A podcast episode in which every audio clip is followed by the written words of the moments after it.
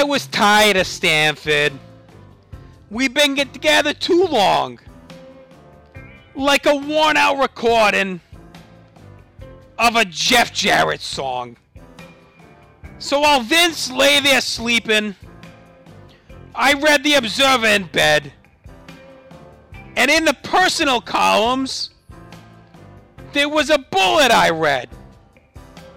If you hate her, a Karan is, and listening to Mike Tenay, if you're not into Hogan, and you hate Bobby the Brain, if you like Booker T at midnight, and squashing cruises like grapes, then I got the job that you're looking for.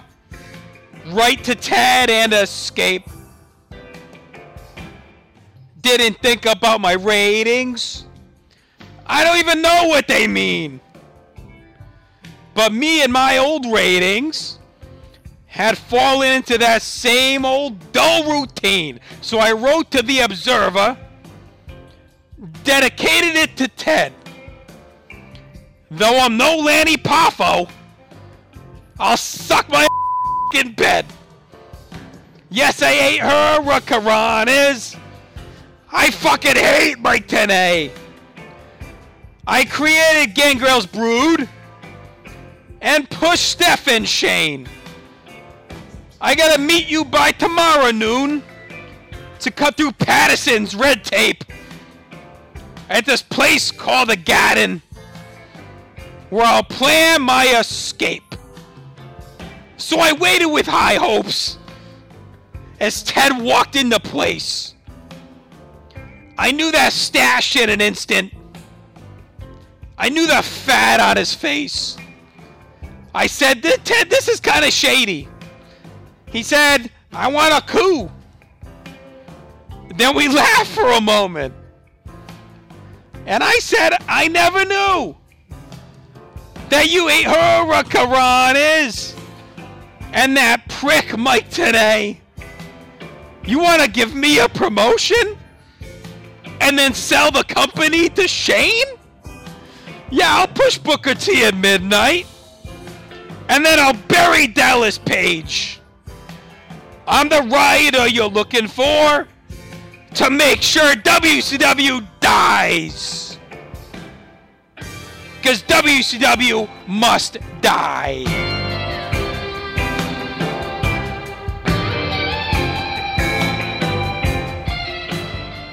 North South Connection Podcast Network. Oh, holy shit. It's WCW Must Die. It's uh, Jonnie Sea and Ryan Gray. Ryan, how the hell are you, man? Johnny, I'm good. How are you, buddy? I'm okay, except for one small thing. Tonight, we're discussing the April 17th, 2000 edition of WCW Monday Nitro, hot off the heels of Spring Stampede. And just to put a spoiler out there, Ryan, this one, this one drained me. How about you?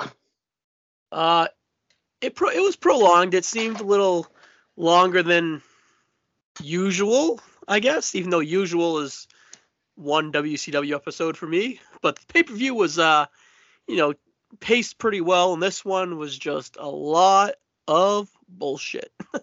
well, you got spoiled on the pay per view, my man, because it's a Russo show, but it's a Russo show in a way that, and I'm not going to try to compare the two, but like Survivor Series 98 gets all the love because it tells a story. These WCW Russo ones in the early days, they do at least like this one had all the different tournaments, a lot of ADD type stories, but you still got a story. Now you get to experience the Russo TV with minimal wrestling matches. Yeah, this was like the poor, poor, poor, poorest man's version of 1998 Survivor Series.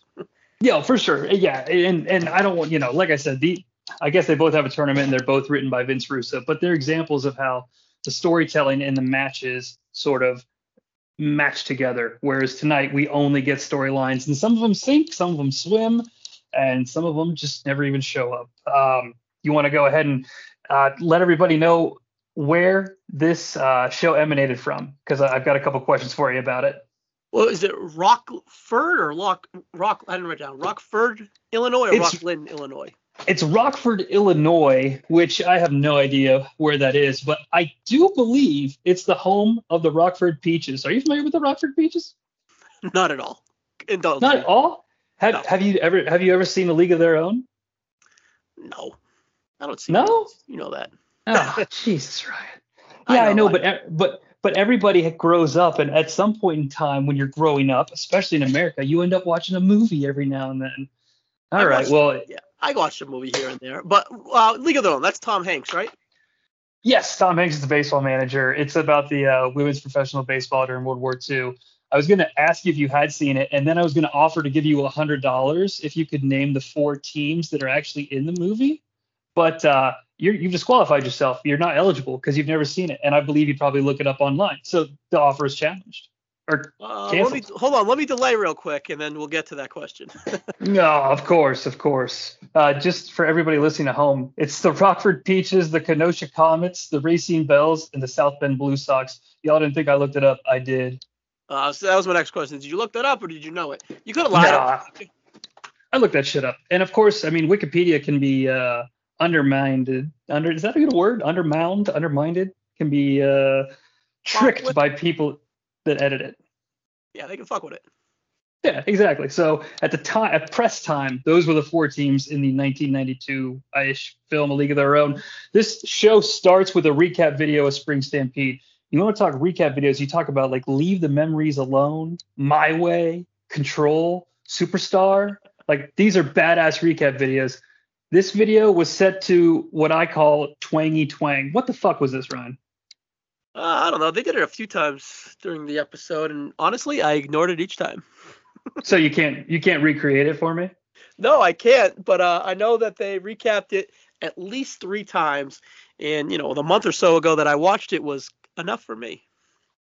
Uh, they show us still photos of what happened during the event. I um I am a shameless bastard, and I listen to the podcast that I appear on. So I was pleased that uh, the pipes made an appearance that Norman Smiley was hanging from. Uh, that really captivated you, and I was just glad that the pipes made it into the recap video because it was a reminder of uh, a piping good time we had. A good time. Those Let Oakum joke uh, joints did hold up with Norman Smiley's. I'm gonna guess 230 pound frame. Quite okay. Fine union engineering, I assume. it's a Russo recap video. Even it has like ADD, man. It's just like it's the shortest shit. Like Bad Cow Prince Jimmy Hart. Oh, now it's the wall. Scott Steiner, J- J- Jimmy Hart. Like it's really quick. So we start the actual new content. Uh, these guys, I think they're like the Pony Express or some shit. They all have like really long ponytails, so that's why I call it the Pony Express. They're like these guys they hired to be security for the night. Uh, they're guarding the arena. Um, it- because in, left, Jabroni right, Jabroni center. Yep. Yeah, I mean, these guys all look like they could have been uh, Joe Dirt's stunt double. It's crazy. Yep. Um, inside, we get started with what's called an invite-only party. All right, so I don't know if you all remember how we covered the pay-per-view. We're going to try to go the same here. Uh, we'd like to just sort of freestyle this and see what we thought about each segment. So the first segment, like I mentioned, is an invite-only party where the new blood and Vince Russo give an interview about becoming all the champions in WCW except for the hardcore title. And then Jeff Jarrett challenges DDP to a triple cage match at Slamboree. That is what happened in this segment. Now, Ryan, let's talk about what the fuck happened in this segment. The the uh the new blood is washed in red. Oh, ah, I fucked that up. WCW is washed in red. Get it? New blood. Scott Hudson. That was his quote. Get it? New blood. My God. No, what's his thing? His uh, what's his catchphrase? You've got to know it by now. Ah, Good, n- good night. Yeah. yes, but right. um, I don't know. It was I liked that they kept calling him Vinny Rue, and then Madden yelled at Hudson saying, "Hey, you can't call him Vinny Rue." I thought I popped for that. Yeah, because Madden's the new blood heel commentator. You can say what you want about Mark Madden, internet, but he he plays the heel commentator role well in that the number one criteria is you have to believe that you're the good guy. And like Bobby Heenan always thought he was in the right. Mark Madden uh, and you know thinks he's in the right. That's that's that's part of it. It, it it's kind of shitty though because they're playing this random like saxophone, trumpet, trombone, like Gatsby party music but it's a dub. It's supposed to be New York, New York, which is a, a, a snazzy tune. I was gonna bring that up that you you you know you let me know that it was it was New York, New York, and at the time, as a Bostonian, I do enjoy that that beautiful song though. Yeah, it reminds me of uh, Gremlins too. You seen that? Uh, no. Jesus Christ. But Uh, that's both like the furry guys, right?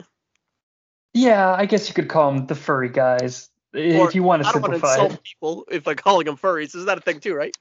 Yeah, that's a thing. No, the the little gizmo mogwai, it Oh, doesn't Gizmo, matter. Yeah, yeah, yeah. I watched it when I was a kid, but I don't know. I used to have Well, a hot box when I was a kid, so I used to watch all these movies. But I don't know. Like, hotbox. I late I didn't start- late 80s, early 90s was my hot box life. I didn't start hotboxing until I was in college. Good lord, man. Um, you My started young. was a was a businessman. We'll just say that. Uh, there you go. Um, the, mo- the one of the most important questions that we're faced with this evening is, I don't know what music Tammy was hearing in her head, but she was certainly dancing to the beat of her own drummer. What the Well, fuck, how about man? how about She- Russo giving her a little butt bump too? yeah, she's loaded, right? I mean, allegedly. Really? Uh, she seemed to be, man. I don't know. She was now the dub could have affected this, and it's really none of my business. I'm just speculating. This is rampant speculation, folks.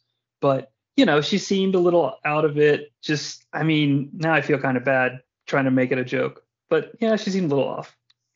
Yeah, I, I wrote B minus C plus, Sunny. Her hair was just too too short and it was weird. And it was like beret and I don't know. But I wrote A plus butt bump with Vinny Rue. Yeah, they talk a lot of shit about J.J. Dillon um, and Jim Ross as well. Vince Russo specifically in his part of his interview is like tells JR to kiss his ass. Do you think that uh, JR ever heard that interview, and do you think he ever gave a shit?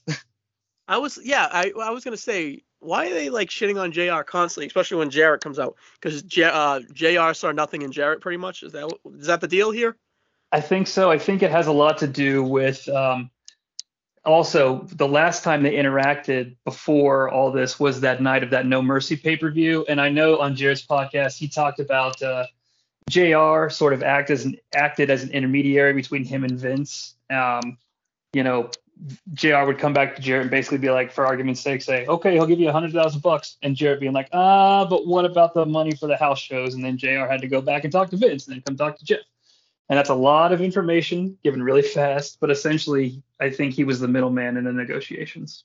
Okay, so he took the heat, pretty much. Basic, so basically. he did his job. Yes, yes, that is true. He he was literally just fucking doing his job. But I think that's probably the last time they interacted.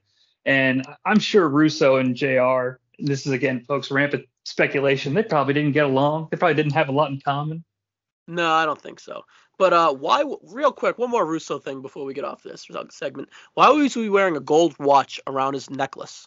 Oh, that that is uh, Ric Flair's Rolex watch that he stole uh, during the first Nitro. Oh, okay. So thanks for catching me up there. All right. Sure. Perfect. i- If if you had listened to the previous two episodes, you would have known that. So Well, you I just did listen, revealed I just didn't yourself. retain it.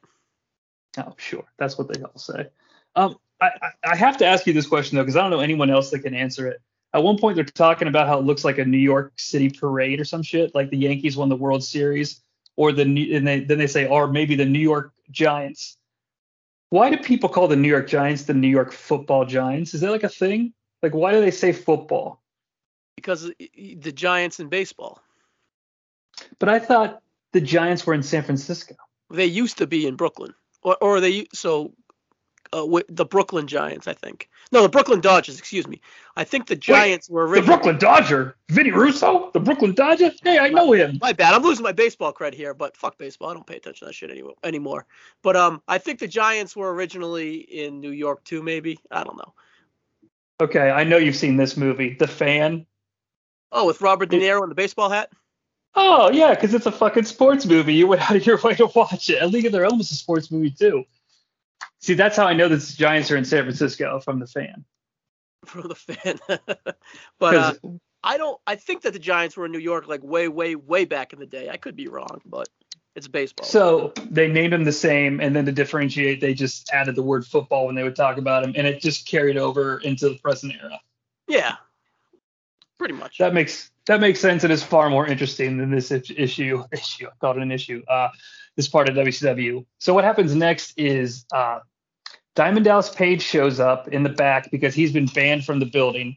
the Joe Dirt security patrol gets beat up by Page, who is wearing a Sopranos t-shirt.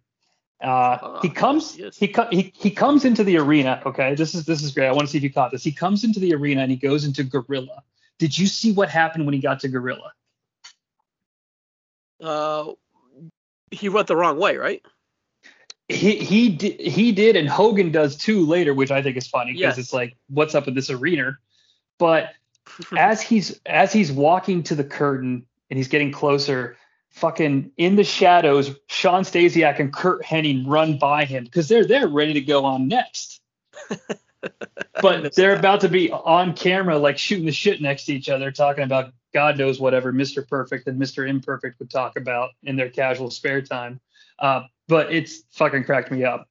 He comes down to the ring, and the SWAT team, which we should have mentioned, was that was flanking the new blood, just parts like the Red Sea, as Scott Hudson would say. And the security guards and DDP all start attacking the new blood. And wouldn't you know it, the security guards or the riot scroll patrol take off their helmets, and it's team package and the brother in paint, the stinger. Oh, Were you surprised? I, I dropped my, I dro- I was floored, man. I dropped it. I, I didn't see it coming. And you know, didn't it take like 15 minutes for Flair to get the helmet off? Yes, it did. It did. And I think Luger's fell off or he took it off prematurely because Sting and Flair uh, do leave theirs on for a very long time to build the suspense. And I don't think that they could see out of them, or at least I like to imagine they couldn't see out of them and they didn't know what was going on. I want to I want a prequel movie of this episode. And do you think that the three guys in the Millionaires Club uh, beat up cops and stole their security guard uh, uniforms, or do you think they went to a costume shop and rented them? I think they paid him off. They are in the Millionaires Club, or you know, and whatnot. Ooh, synergy. Make the storyline match the the fake prequel movie that we're inventing. I like that. I like that a lot. um, yeah, they they probably paid some some sweet sweet money for them because they're millionaires. I'm sure. So does Jarrett? Before we get out of here, does Jarrett announce that he has a open contract for later on tonight, or is that later on? It might be later, but we can get to it now because that happens pretty quickly. I mean, yeah, one of the storylines that progresses through the evening is Russo and Jarrett have decided to hang an open contract for any member of the New Blood for a WCW Championship match tonight. So you have to be New Blood. You need to show your Vax card that you're New Blood. I mean, I, I don't know how they're. Yeah, I don't know how they're verifying this, but uh, you know, we'll see throughout the night that it's the cause of some very, very offbeat shenanigans.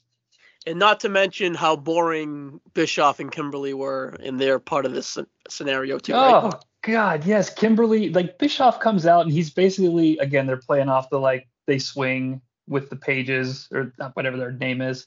Uh, Kimberly is a tremendous argument for why they script promos now. yeah, she's just super tan. Don't get me wrong, she's not looking bad at all, but she's so tan, and then she's just so seems fake, and it's just so blah. Yeah, I know. You, you, there's just no innovation, but there was some innovation in, in her innovation in the next segment, and I'm, I'm wondering. I want to know your reaction to how this was done. Okay. Okay. So Bischoff is in the back with Booker T, Chavo Guerrero, Jerry Flynn. Uh, do you even know who that is? Not because you're an idiot. Just okay. All right. He, yeah, Hugh he's the guy that gets his ass kicked by Tank a bunch of times. Yes, yes, yes, he is. Hugh Morris, Lash LaRue, and Bam Bam Bigelow, who was barely on camera, even though he's really wide. So I thought that was funny. Um, he basically, Booker T and his gang of jobbers. yeah, well, that's a good. I like that because some of these, I thought it was the Misfits in Action at first. Are you familiar with the Misfits in Action? Uh, yeah, that's the army guys, right? When they were army. Yes, because three of these guys are in that. Oh yeah, Chavo, uh, Booker, Hugh Morris. Anyone else? Well, and- well, Lash LaRue is who I was thinking of, but yeah, Book, Book, well, Booker does a guest star. He does a guest star on the. uh They were hoping to get a Filthy Animal series on Fox, and so Booker T was the guest star they brought in early. GI Bro. Okay, cool. That's that's right. Um, you know, he just makes he basically talks shit and says they need to do their part in the new blood. He books Awesome versus DDP. Security comes in and quits on the spot due to physical altercations with uh, Diamond Dallas Page. And then, if it couldn't get any worse, Bischoff Bischoff's phone ring phone rings and all the sound the all every piece of audio that is connected to a TNT goes into the however they recorded this Hogan voiceover, and he goes, "Hey, Easy, it's your old friend. I'm gonna be kicking your ass in about five minutes." And then the audio just clicks out, and It's Bischoff's so like. "Oh my god!" And they cut the commercial. So bad. That, yeah, but so they were they were trying something. I mean, you know, having, you know, in a movie, we never question if we can hear someone on the other end of the phone um, at all. You know, if it, it's serious crime drama, you know, Martin Scorsese movie, two characters are talking and we can hear them on the phone. We don't question it at all. So it stands out like a sore thumb in professional wrestling. So is wrestling a show or is it a sport? I, I think mean, it's what- sports entertainment. No, for sure it is, but it's interesting that Russo's trying this shit. It, to me, I, I find it very interesting that Russo's at least trying this shit. Or He's throwing maybe shit it's not wall. Russo. Yeah, it could be the production team, but it was interesting. Um, we finally get a first. Oh, go ahead, go ahead, please. No, I was gonna say why why was Smoochie Poochie watching Stasiak and Curt Hennig in the next match? Um, you're talking Miss Hancock? That's what Ma- Mark Madden called her, Smoochie Poochie. That's right, Snoochie Boochies. Oh Jesus, yeah, it's the perfect one. Shawn Stasiak defeating Curt Hennig via the perfect plant in our first match of the evening. Um, I have this strange uh, theory that Curt Hennig, Ms. Hancock, and Norman Smiley are all secretly using the same theme song. At least Hennig and Smiley. You got to watch this for me with me over the next couple of weeks. I'll look out for it. All right. If they're not, they're the same song. They're incredibly the same. Um, what'd you think of this? Uh, the pop of the night was when um, Hennig op- opened up the water and threw it all over Madden. You know, for no reason whatsoever. Yeah. It's like they yeah. they spilled to the outside just to do this. Did you catch the segment where um so the match is going on? It's honestly it's a really it's sloppily put together, and, and I am going to disrespect it by not talking about it that much. Uh, they argue on commentary about what the definition of five minutes is, because Hogan said he'd be there in five minutes, and Scott Hudson actually proposes the theory that it could be slang for one minute, five minutes, or twenty minutes. I do recall then that I- now. Yes. Now, here's the thing though. I bet we've all done this before. I bet we've all told our friends we'll be there in five minutes when we know damn well it's going to be like 15 or 20. So I kind of believed it. Yeah, because if I say I'm going to be there in 15 minutes, I'm, you're like, what the fuck? You're going to be here in an hour? Exactly. Yes, we know to add that math on ourselves. So I, I thought it was interesting that they uh, they pointed that out. So a concept that you never really think about. Uh, other things I don't think about: Curt Hennig doing a fucking cartwheel in the middle of a match. Have you ever seen that before? Because he did it tonight. No, the match was pretty blonde till the ref bump, and then it was okay. And Stasiak whacks him with the brass knuckles. I I guess they were brass knuckles, and then Yeah. um, some shit finish finisher. What was that finisher called? The perfect plant. It looks like a it's a F5 if done by a third grader. yes, one star. This match sucked. I gave it one legal notice from Jerry McDevitt. Which I'm sure both these guys have gotten that before. Probably Oh, absolutely. tw- twice, probably. Yeah. I miss, you know, Curt Hennig calls at headquarters. It's the Henningplex now. It's the Henningplex. Don't tell me it's a perfect plex. It's the Henningplex. That's a really shit. That's a really shitty Curt Hennig impression. But then I'm thinking, what? How does one even do a Curt Hennig impression? You know? a little t- little twang, little southern twang to it, but he's really from Minnesota. So so southern twang with a soda at the end of it, kind of. You know? Yeah, but I feel like he doesn't have any. Like with Hogan, if I give you a Hogan impression, you could be like, "What you're gonna do," or you know, or Savage, you could be like, "Ooh, yeah." But like, what's a Mr. Perfect impression? Is it Absolutely perfect. But you do the Okay. with the with the pencil thing. Absolutely perfect. You know? Yeah, yeah, that's cool. I like that. I never really thought about that with him, but yeah, if you're gonna do a Mr. Because I've never tried to do a Curt Hennig impression before. Flashdance Hollywood Hogan is in the back. This dude looks like he's straight out the set of a musical. He's got this sweet headband on and his Stone Cold like vest that he's been wearing. Uh, it's so thin. This headband is so thin. it is. It looks like I don't know if you've ever seen like the DVD cover to Staying Alive, where John Travolta's got like a rope tied around his head. It's what it fucking looked like. I wrote a black bolt. I wrote, why does Hulk Hogan have a black bolt around his head? Yeah, it's it's it's really something. Um, so this is amazing, and Hogan walks up to the cops because we're do- we got cops now because security guards are out, and the cops are like, "Sorry, Mr. Hogan." So I don't know who they're talking to because his name's not Hogan, brother. It's Terry Bollea. Uh, the cops, he Hogan's like, "Guys, I'm getting in there one way or the other, or no matter what," he says, and the cops literally just say, "Okay, you can go ahead and go on in." I mean, They I was said, blown yes, away by are. this. Go ahead, sir. I mean, what are these cops thinking?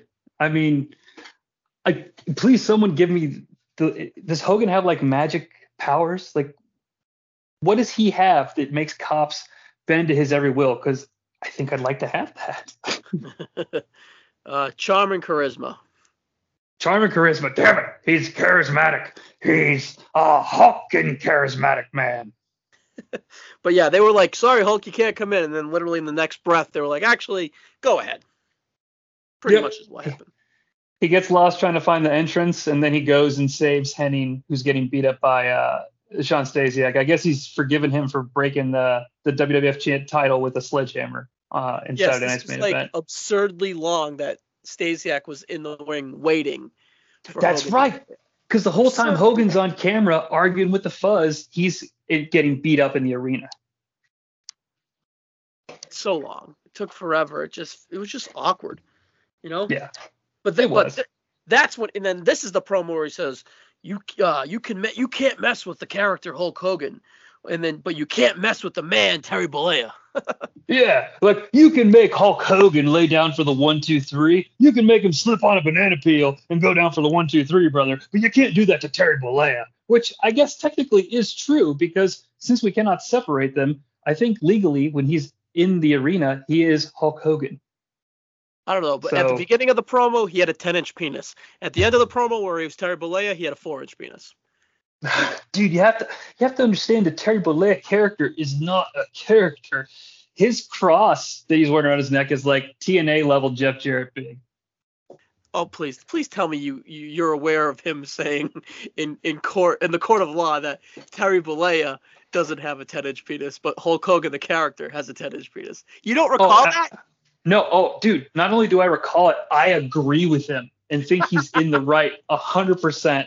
And I'm not saying that to be funny because he's, he, as any performer, like an actor, you know, would I assume tell you, you know, if, you know, but now what's crazy is that he is always on essentially by the nature of his business. So he's always portraying the character and always legally himself too. So when he's portraying the character, yes, the character has a 10 inch penis, character has 24 inch pythons or what have you. They might be 22, uh, but Terry Bollea is performing that, and he needs to be held to different standards because he is a legal person, and Hulk Hogan is a character that can be assassinated and can be, you know, brought down in the public eye and lose value. So yes, I believe completely with his legal defense.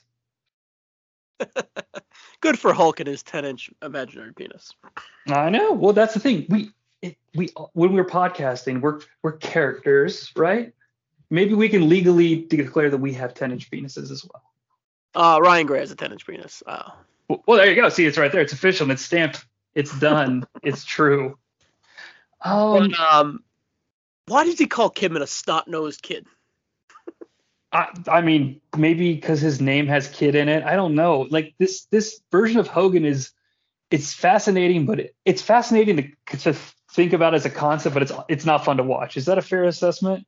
Yep, but we go to a back and then it's still, you know, we go to commercial and then we're back on Hogan again. And, he, and as soon as they're back, he's like, "You son of a bitch, Kidman!" And he can't find them in the parking lot. Yes, Hogan. Hogan is in the parking lot yelling Kidman. So, without the appropriate context, I think he's like looking for a dog that he lost named Kidman. He's just like Kidman, come on, boy, come on, brother. Come on, Kidman. kid. Yeah, like he looks like he's.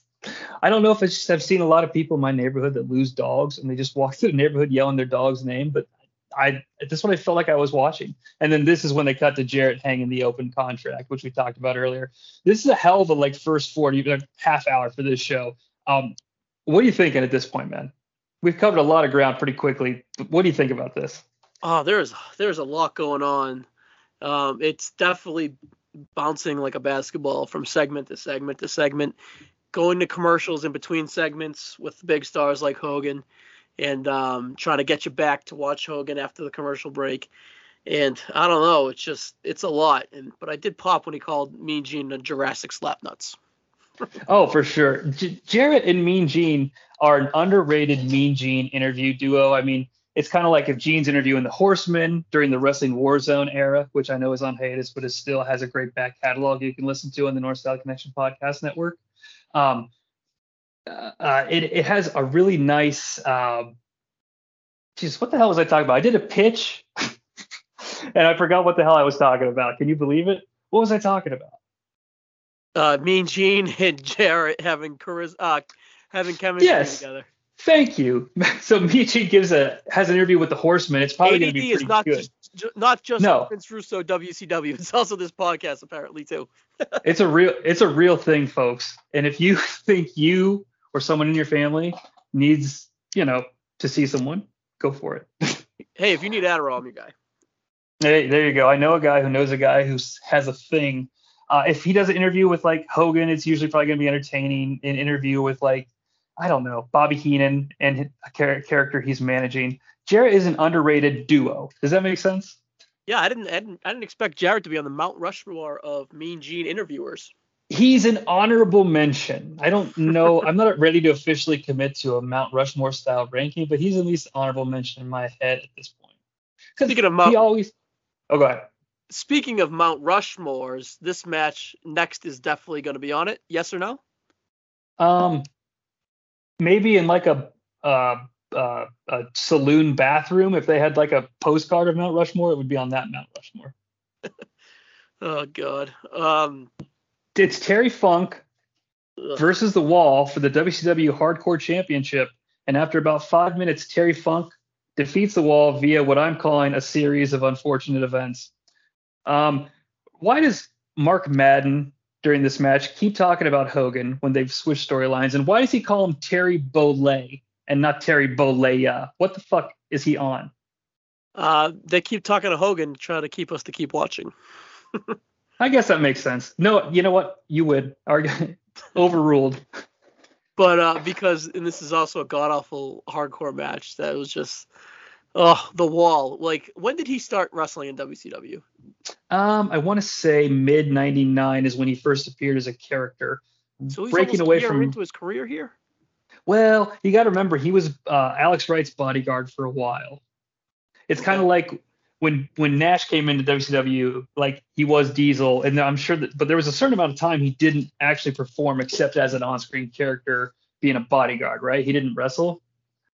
Okay, The Wall so had this is- go ahead. Yeah, the Wall had a period like that, basically.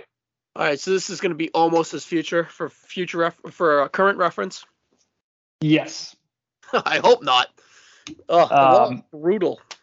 Yeah, he he never really improves, unfortunately. Uh, Funk Funk starts hitting him with these chair shots, and it's like I'm not surprised the guy's dead. I mean, this, this is some really brutal shit. Like they're rights and lefts.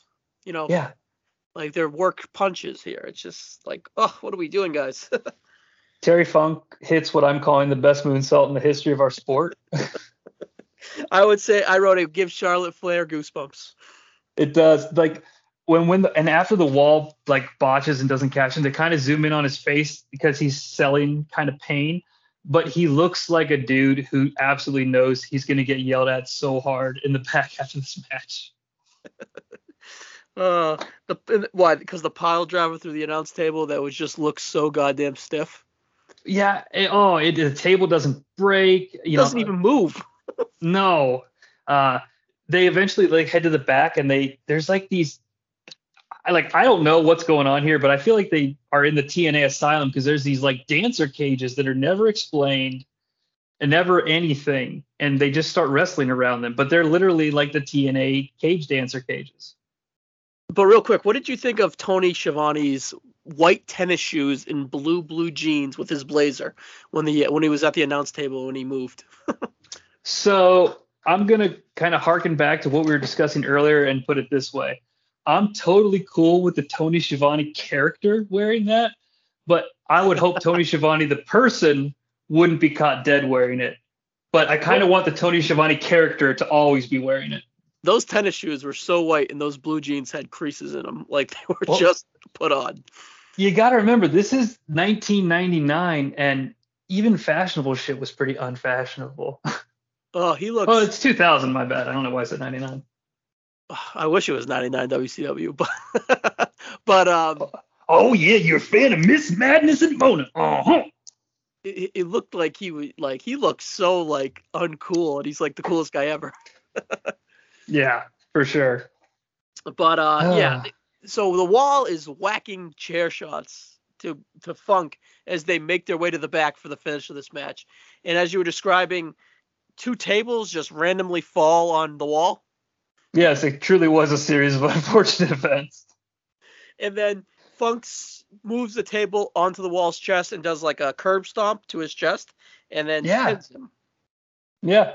Um, I don't know who pushed the tables over, but it's probably the same guy that lifted the briefcase at King of the Ring. Perfect. So um, I gave this three quarters of a star. This was beyond. This was very bad. Wow. I gave it one trip to the emergency room. I figured they were because I figured it was it was more fun for me to watch than the first match, and I gave that one. So Yes. by default, so I had to give these guys at least to the the emergency room. They wouldn't make. They wouldn't make it all. The, they'd only make it three quarters of the way there because they'd have to stop and hit each other with chairs, unprotected. Uh, I I think like they get shocked when they walk through the door if they don't have insurance. So they didn't actually get into the hospital. There's just this like force field. yeah, they definitely didn't have insurance. But uh, Yeah. Vinny Rue is, you know, cruising around back, and then he bumps into our boys KroniK. Karate, karate, karate, karate. Brian uh, Crush looks just like Brandon Lee. I don't know if you know who Brandon Lee was. Yeah, I don't think. So. Uh, no, I don't know who the Brandon Lee was. Sorry. He was the, he was he was the crow. Uh, Not everybody's seen crow though. Yeah, exactly. I know.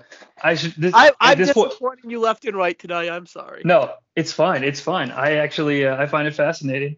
Um, I, I at this point in the podcast, I, I should I need to pause and let everyone know that I have serious crush bias. So all anytime Brian Adams is you know talked about on this show, I will probably be way too generous. That's interesting. Why? Because I wrote down. I can see why neither of them really made it. No, for sure. They're both bad, and the delivery is bad too. But I always played as Crush in the uh, WWF WrestleFest arcade game because he could do the tilt a whirl backbreaker, and I've just loved dem. It he was Demolition Crush at the time. I was just pretty cool. I played that game last year at this time because my wife took me to an arcade for my birthday ish, and they had that game. So I played that game for like an hour and forty five minutes straight. Isn't ran. it the isn't it the best? I like emulate it on my Kindle, but it's not the same because you know you don't have the greasy control stick or the you know the craziness and the atmosphere of the arcade. Uh, Yes, do you have a good? great shape, and it was just super fun, and I got lost in it, and I was like, "Wow, that was a that was an hour and forty five minutes," and she's like, "Yeah, what a saint that lady is." Yeah, totally. I mean, it, it sounds like my kind of lady. Uh, what's her number again? Uh, two No, I'm kidding. I I kid. I kid. Um, do you have a? Uh, if anyone listening to this has played WrestleFest, they know the answer to this mystery, which I didn't decide I was going to talk about until just a second, but I feel like I'm never going to have this forum again. In the version of WrestleFest that I played at this grocery store in my hometown, uh, you could actually pick Demolition as individuals and form other tag teams. So my go-to tag team was Crush and Sergeant Slaughter. I've not able to make that happen in the version of the game that I have. So am I is this like a Berenstein Bears, Berenstain Bears type thing? You familiar with that phenomenon? Uh, again, no. it's like uh it's like if we collectively remember something incorrectly, does that mean that it's actually the truth? And the, the gimmick is that some people say the Berenstain Bears and some people say the Berenstein Bears. And the argument being that did we remember it wrong or was it changed fundamentally because we all remember it the wrong way? Gotcha. So your your so your grocery store arcade game just had a glitch in it, pretty much. I don't know. I don't know if it was a glitch or if someone had beat the game and unlocked like a special mode or something like that.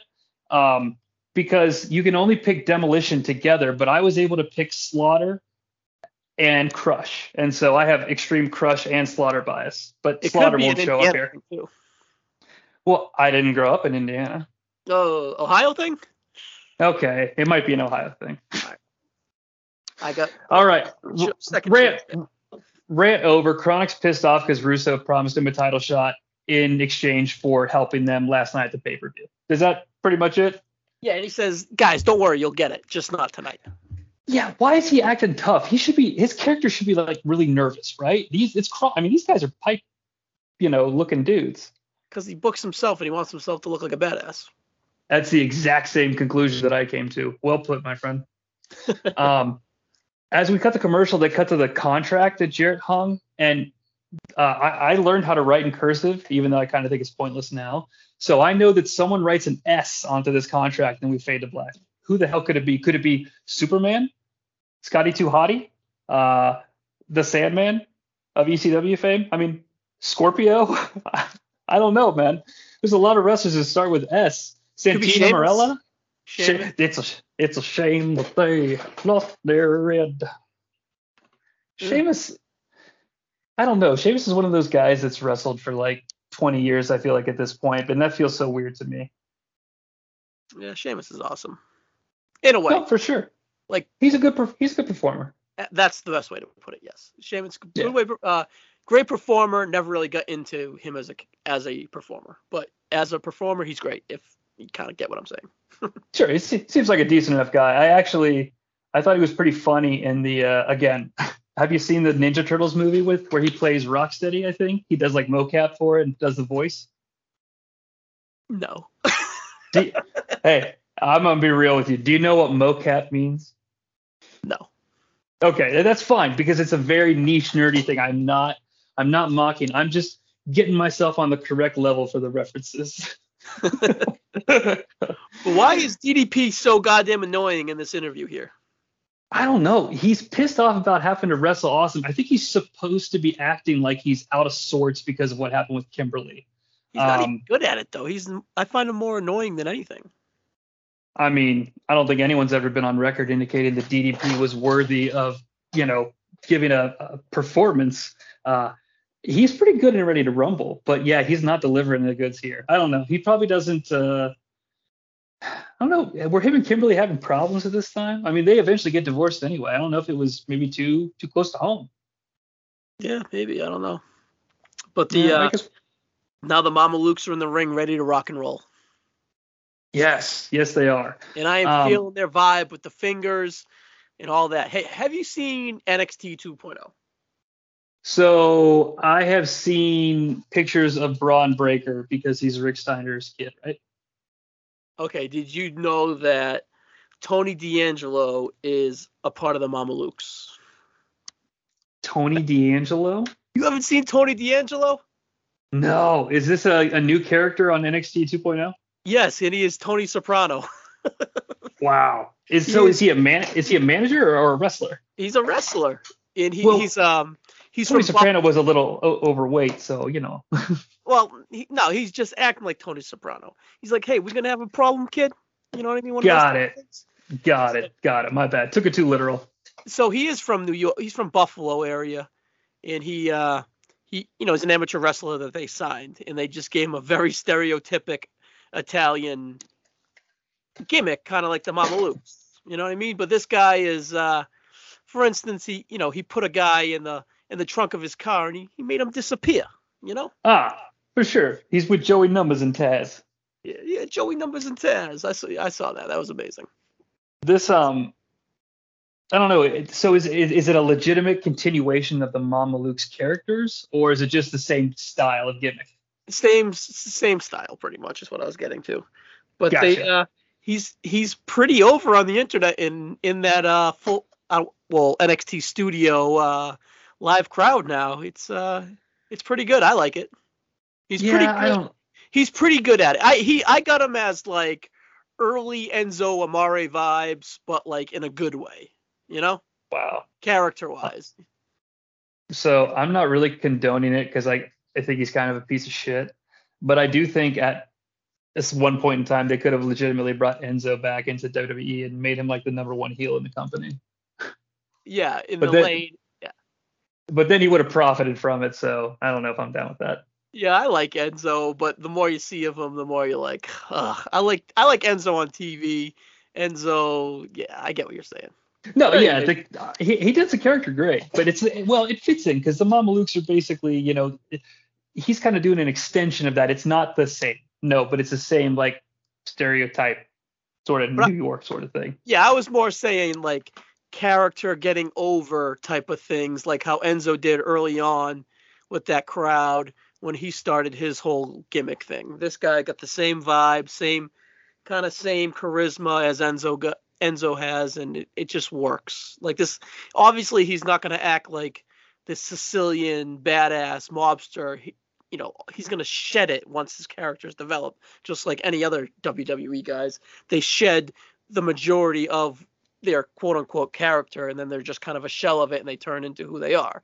So, but you know, at the start, this guy's character is working in NXT 2.0. And some Yes. aren't and some are, and this guy happens to be. So I figured I would share that with you as we jump into the Mamalukes as I do the uh the double fist up my up Yes, my, you got it my chin. Yes, yes. The the studio audience can see us doing the thing through the through the power of internet because you know I'm doing it too. Um, Were you upset The- that KroniK kicked the shit out of the Harris Bros here? oh, I would kind of pay to actually see it happen in real life.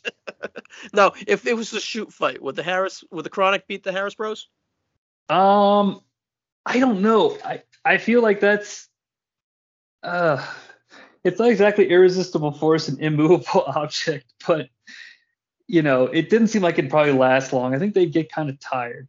Yeah, definitely. They both get winded and they feel like, hey, we'll settle this later.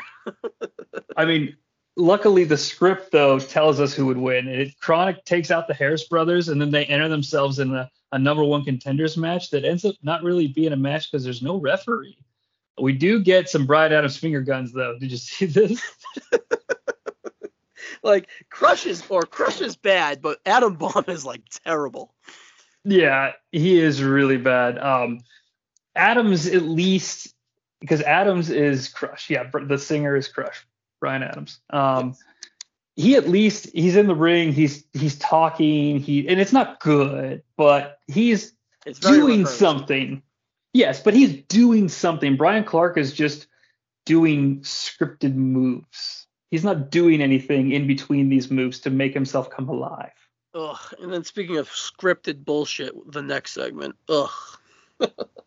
Oh, is that is that is that Vampiro? Ugh. Yes. Like I thought I like remembered Vampiro being somewhat charismatic and somewhat good, but like this like cadence and this promo on Sting is just it's just bullshit and blah. What, what do you think of what do you think of Vampiro as a whole? I tasted your blood. I smelled your fear. Yes. Like what is going Yeah. on with this? And then he says is he says um is it his brothers in pain or his brother in paint? So it's a playoff of Brothers in Pain. He thinks he's being cool and he calls them Brothers in Pain without the Oh. T as an attempt to get that over. I don't know if that's something that he is trying to do on his own because he thinks the paint thing is dumb. And I'm going to pretend that it is so I can give him like half a credit point and think that he's not a complete loser because this is the worst promo of one of them I've ever heard. Yes, and then he says, "Slam, uh, Sting, I'm gonna fight you again at Slamboree in three weeks." And I'm like, "I get, we get three more weeks of this fucking bullshit promos." Well, don't forget we get Thunder too. Oh, six. So, oh, fuck you. But Thunder, so Thunder though is kind of Thunder's kind of a hidden gem show in some ways, meaning that you're not going to get like internet definition hidden, gem matches, but you're going to get some segments that are just there to fill time, and it's kind of like there's no rules in a sense that these characters we can do whatever we want, and I don't know, I feel like there's some entertaining shit that comes out of that. All right, I'm looking forward to that though. But I just don't want any more of this type of promo. This promo was just. Well, let me ask you this then. Yeah, and I agree with you, Pat. I didn't mean to finish your thought there, but was Sting worse? What the fuck was he talking about? I don't know. It was like he was like, "I can't wait to get out of this feud." Vibes is what I got. Yeah, he comes down. So the, like the lights, I guess I'll just cover briefly what happens. The lights go down. Sting repels when the lights are down, and the lights come up, and Sting's there in his gear. Like, why? Why even do that why even take that risk if you're not going to show it? Yes, and then they so and it felt like he was late, and then he's cutting a promo on Vampiro, and in between the promo, he's whacking him with a bat. So and he keeps calling he keeps him calling him boy too, and I'm really uncomfortable watching this because he'll be like, "You know what runs through my veins, boy," and then he hits him with a bat. Pretty hardcore too. Like Sting is. Uh, I was gonna say Sting is like bullying Vampiro, but then I was like, I don't really like that word. I think it's lost all its luster. But he's like, he is just taking him to task. Like it's like not even. yeah. Yeah, it's not even like a wrestling safe sketch. Was a safe word, and then every time he says a safe word, he's gonna hit him. Yeah, it's it's it's brutal. Like the Sting character just I wrote Vampiro's dead in the water after this. Like the character's done. He gets baked by Sting here. Yeah, it, it put then he puts him in a scorpion deathlock, and fucking I don't know. it was Yeah, just He just dead is the best way to put it. he buries him worse than the Undertaker buried Maven. Is um there is there a lot of Vampiro after this? Skin Oh yeah. Oh yeah. Oh dude, you don't even fucking know. You don't even know what well, I don't want to spoil it, but they have a match at a pay-per-view that's not Slamboree that has a very special stipulation. And if you've never seen this, I can't wait. oh, I can't wait. Not. Um, but I have a quick little note. I say 47 minutes in, and we have about seven minutes of total wrestling. I, you know, I, I believe those numbers are probably minutes in a exact. 57 minutes into the Peacock stream, and we have seven minutes of actual wrestling. Is it sad that when you said peacock stream, I pictured a dude in like a peacock costume peeing at a urinal and looking at the guy next to him, being like, "It's a living." it's a living. what the fuck? No. Uh, oh, okay, fair enough. Hogan is he's still looking for his dog though, right? He's like, "Kidman, hey Kidman." He he asks these Yeah. kids and ki- he goes, "Hey kids, you see Kidman?" And they cut these fucking kids who are actually at catering. And Hogan's like, okay. And he breaks character and he like goes up to one of them, pats him on the back. It's very strange. well, Hulk did that, not Terry. Yeah, you're well, yeah, but, but okay. Oh, you're right. And tonight Terry's the one who's the performer. That's right. That's right. Terry's So dickhead. Hulk. Hulk's the brother. wait, this is some Inception level shit. Because the Hulk Hogan character is now proclaiming that he's Terry Bollea, but he's still the Hulk Hogan character. Hey, Jonnie, guess what? Huh. I never saw Inception. Oh my god. Okay, fair enough. I own the DVD though. Well, you should really. Okay. Should I watch that one? First, yes, you should have watched it already. It's a very good film. You know, that's the movie that. Uh, have you seen The Dark Knight? Have you seen The Dark Knight with Heath Ledger as the Joker? You haven't fucking seen The Dark Knight? Jesus Christ!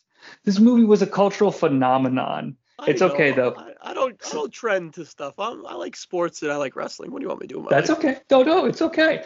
Well, just to put in perspective, it's like uh, the guy that directed The Dark Knight, the Heath Ledger Joker movie. They wanted to do a third Batman movie, and he said, "I will do it if you do a movie that is completely everything I want it to be." And that was Inception. It was like his dream project. So it was kind of like um, uh, Inception is like this director's ultimate culmination in terms of there are no budgetary restrictions. He's got, I mean, you said it yourself, Leo is in it. Okay. Yeah. Uh, Nobody came for the Inception, but we're there, and I'm not turning back. Like it has a really good cast. It's really good movie. It's intellectual, uh, but also fun to watch. But it involves many levels of storytelling, much like Terry Bollea is actually Hulk Hogan, is actually Terry Bollea performing as Hulk Hogan. Is it That's over two gag. hours? Oh yeah, it's like 240 maybe. Oh. Now, if it was at like 259, I'd be like, oh, I can manage that. If it's at like 201, I'm like, what the fuck? Now, how Tom- sick is that? Tom Hardy's in it. Who? Like You the like guy Tom- that makes clothes? No, Tom, oh god. Tom Hardy. No, Tom Hardy, the MMA. He's in an MMA movie. You've seen the MMA movie, right? Uh, the one with Kurt Angle?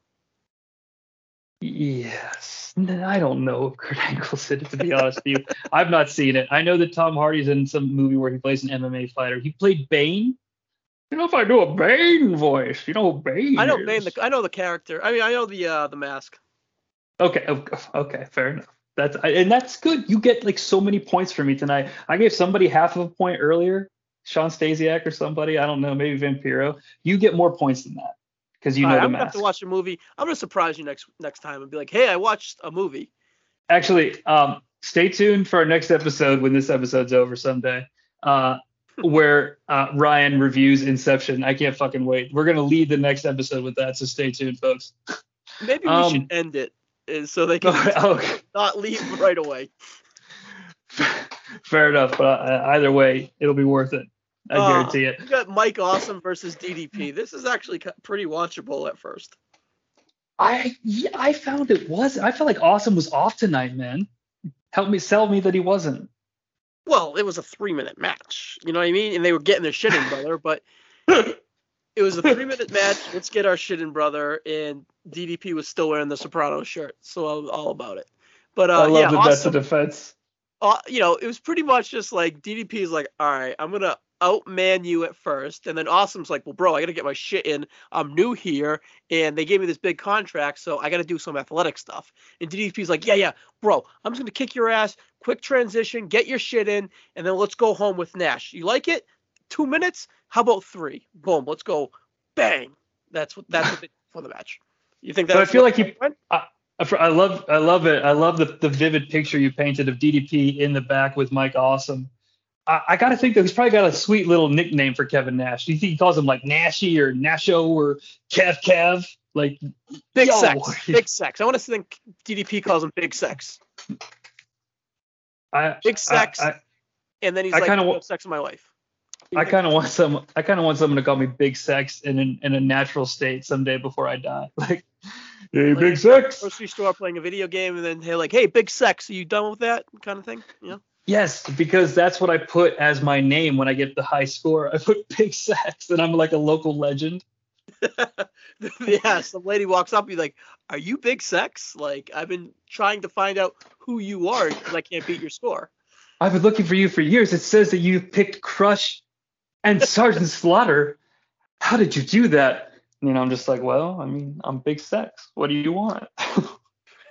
But so far, this is the match of the night at a star and a quarter. And I write that we can whack each other with chairs, but as soon as we bring out tables, it's a DQ. well, it was a DQ because Kanyon interfered, but then if you recall the night before, no, it was it was because Kanyon interferes, right? No, it was a DQ. It, the match is still going on when Kanyon interferes. It's a DQ when they throw the table in the ring. Oh, okay. Well, yeah, sure. Because that's that's intent to intent to harm with a table is not legal in Illinois. I think it comes with a mandatory two to three. two to three.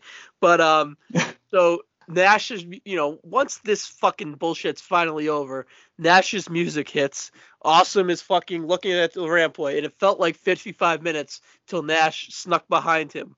like, what took so It long? It was it was longer than uh, Booker T getting pinned by Triple H. It was Ooh. a long time that Nash was not coming out when his music was played. And then he hits someone like a a twentieth of the table. like he misses 80 of it. 80% of the table he misses, then he just nicks them with the last 20%, and the table like breaks pretty bad. And then, but it looked like it sucked. But Nash is cool as fuck, and it was definitely the highlight of the show. Nash is the man. Yeah, and for the people from a wrestling perspective that I know we alienated with our 30 minute review of our discussion of Inception, but this does do a good thing for the wrestling program. Uh, it's nice to see Kanyon like rubbing elbows with the main event players. Like that's something Yes. that's not happening on the new blood side because they're all sort of they've been thrust into this main event storyline, but they're not organically there. And it's interesting to see the opposite of that, which is the good guys have someone who's in the mid card, you know? So, to, so all right. So the millionaire. So is Kanyon a part of the Millionaires Club, Uh, so I believe or is he There's like a- Terry Funk? He's not not neither. so he's more of a millionaire than not. Eventually they're they start I don't want to spoil anything, but they kind of start traveling together as a group, and that's like the thing. They like arrive to the arenas together. And I believe he's a part of that package until he's not. And that's all I'd say about his future. But they become like an actual unit eventually, where you see Hogan hanging out with Flair and Sting and like DDP and Nash. Like they're kind of like the cool kids in school.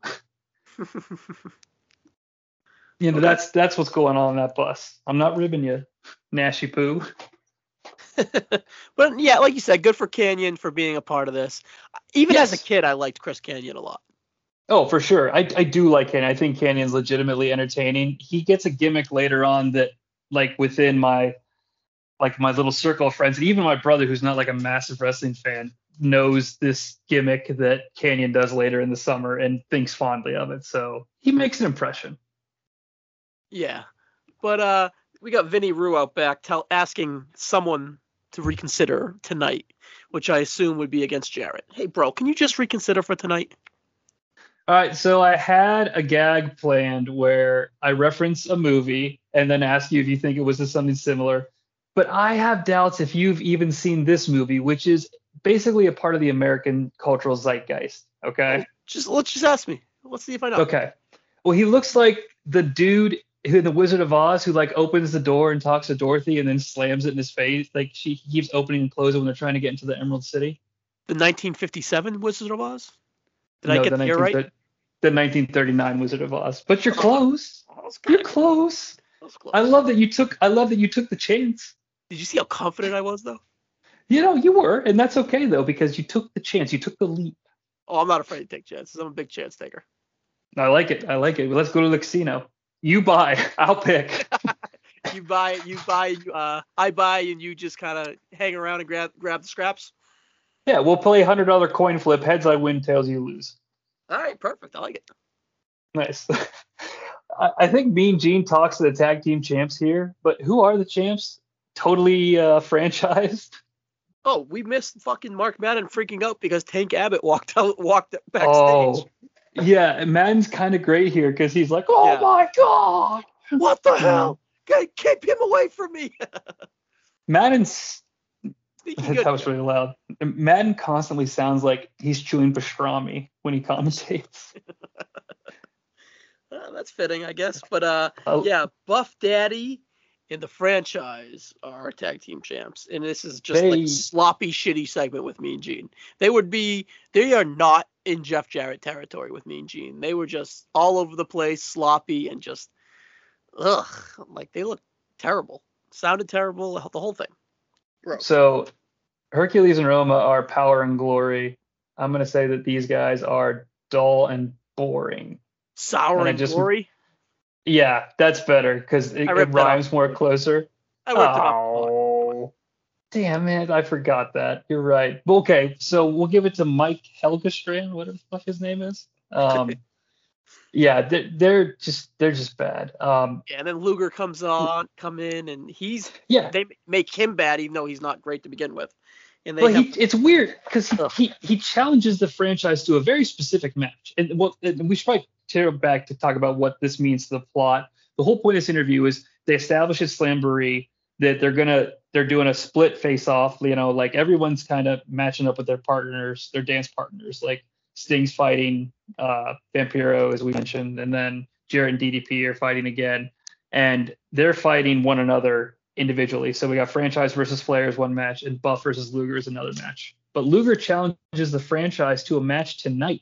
And if Vince Russo interferes before the bell rings, uh, then the tag titles actually go to Team Package. We would have new champions. Terrible. Luger, terrible. I- it's- it's it's a crazy stip, but is it weird that we're to believe that the Lex Luger character, like the person that is Lex Luger, had this idea in his head and was like cognitively thinking about it and because it's so specific, it's almost like he's the lawyer.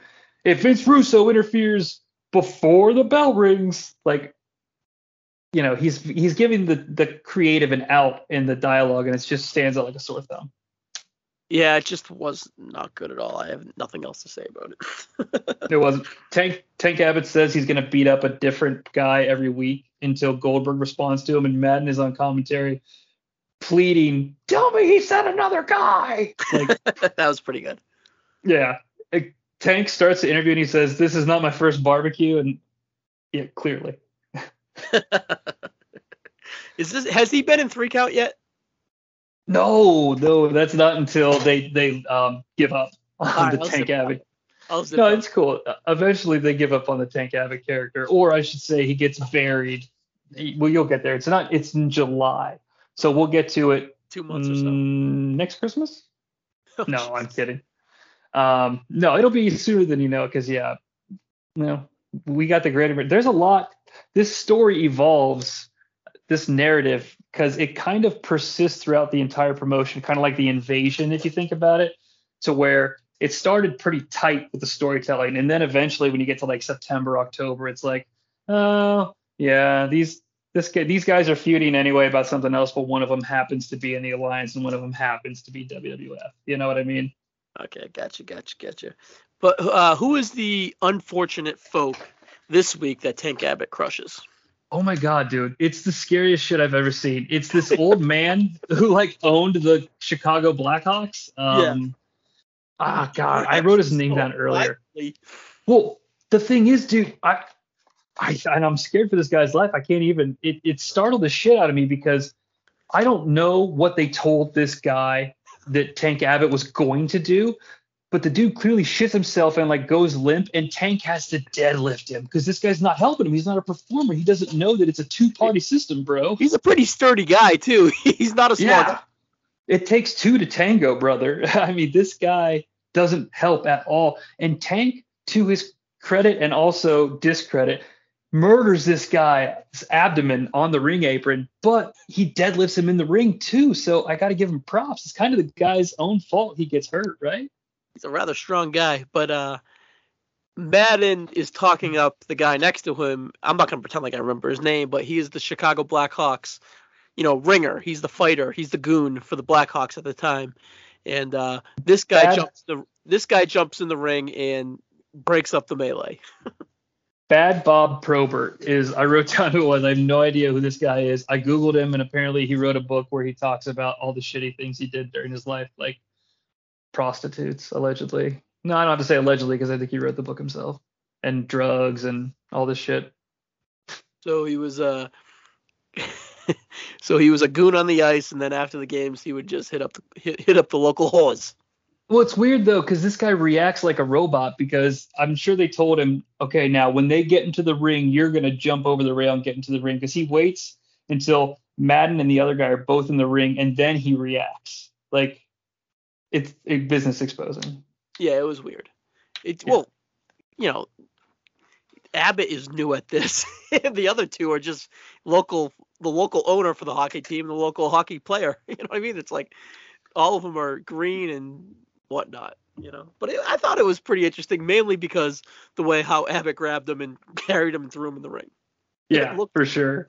It looked real, and then the other guy jumping in was just like you said, Right. exposing. Yeah, this gets no reaction from the crowd, even though it's like a local Yeah, which sports. was- Which is weird. You know? yeah. Have you you, would, ever vid- have you ever visited nitrogirls.com? um, I will do you one better. I tried to buy it this afternoon. oh, it's available on Go Go on GoDaddy, whatever.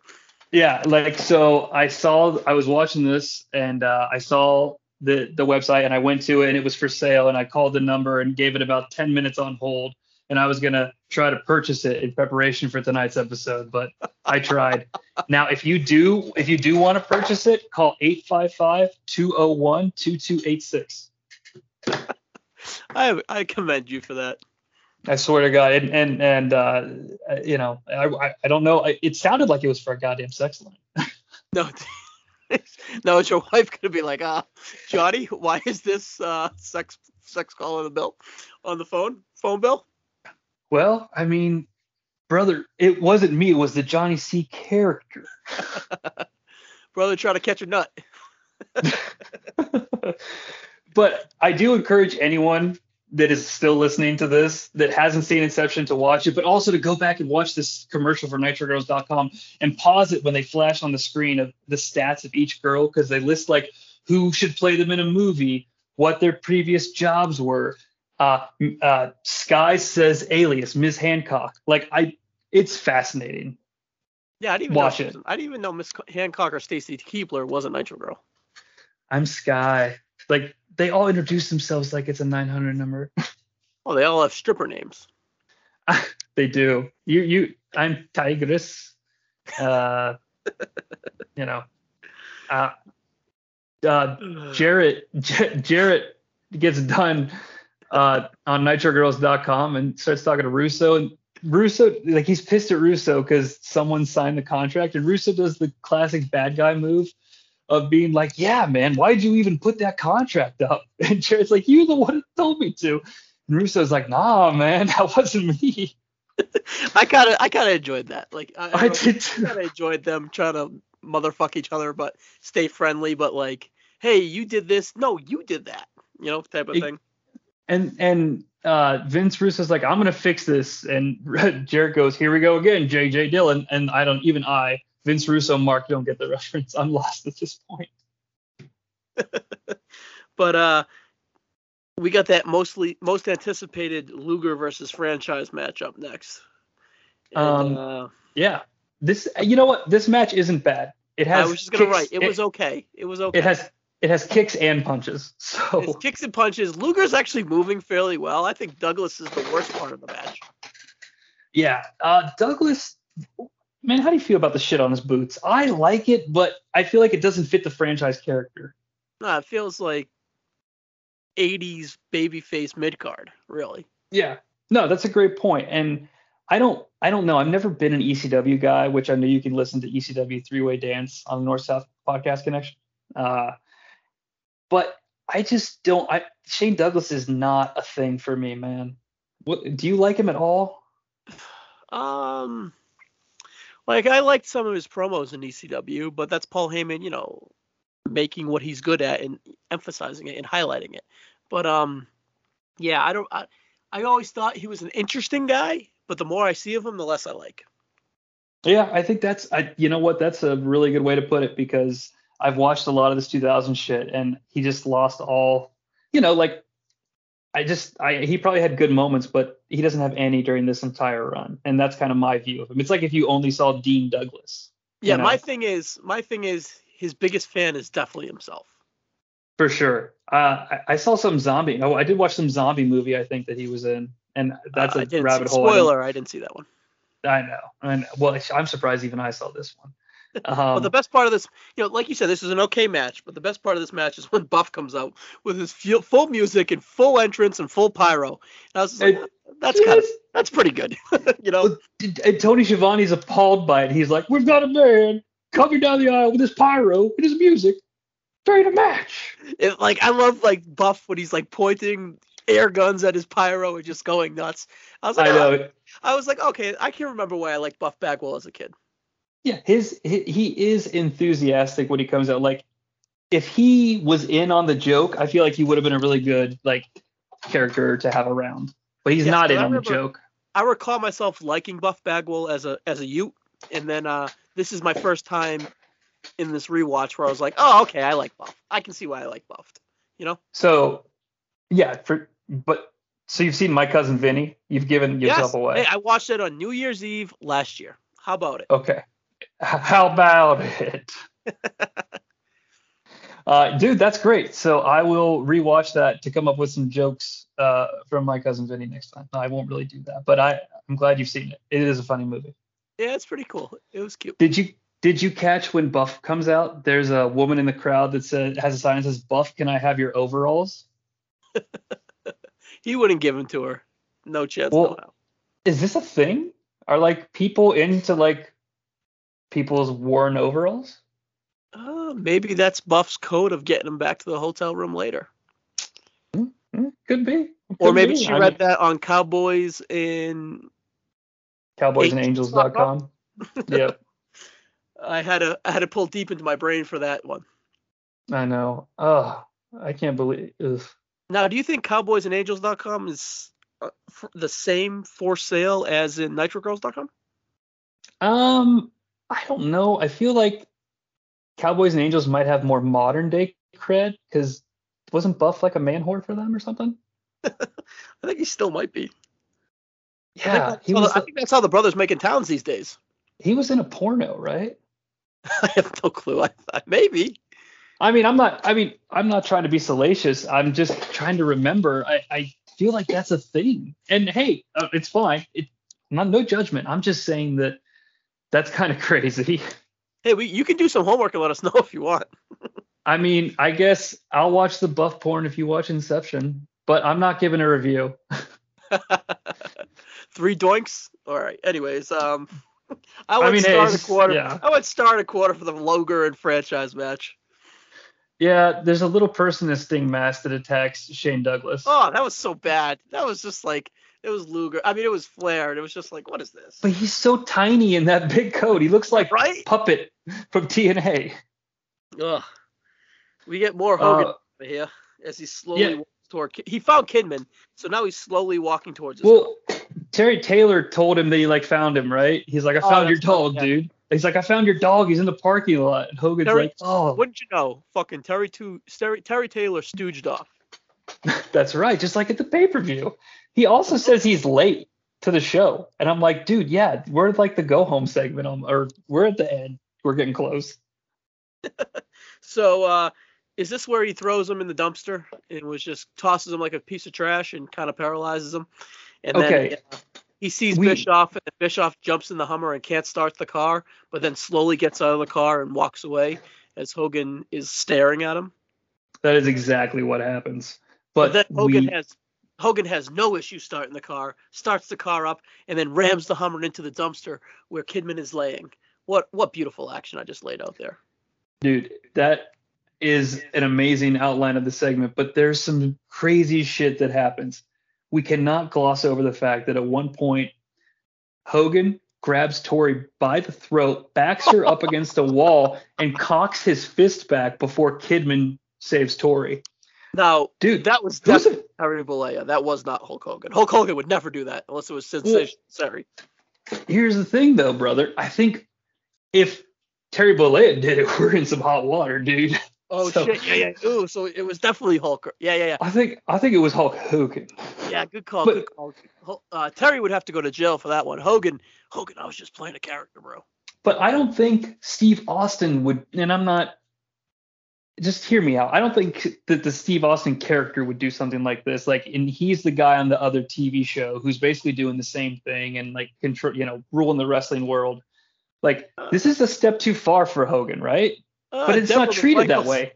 Deborah McMichaels would like to think say would like No, to and- say about that. and I'm not, and I know I make a lot of jokes about like Hulk Hogan and Terry Bollea, etc. And I know that like Steve Austin, the person, does not have this record, so I perfect record, so it's a bad comparison. But the Austin character that like does shit to Vince McMahon and saves Stephanie wouldn't do this, right? no.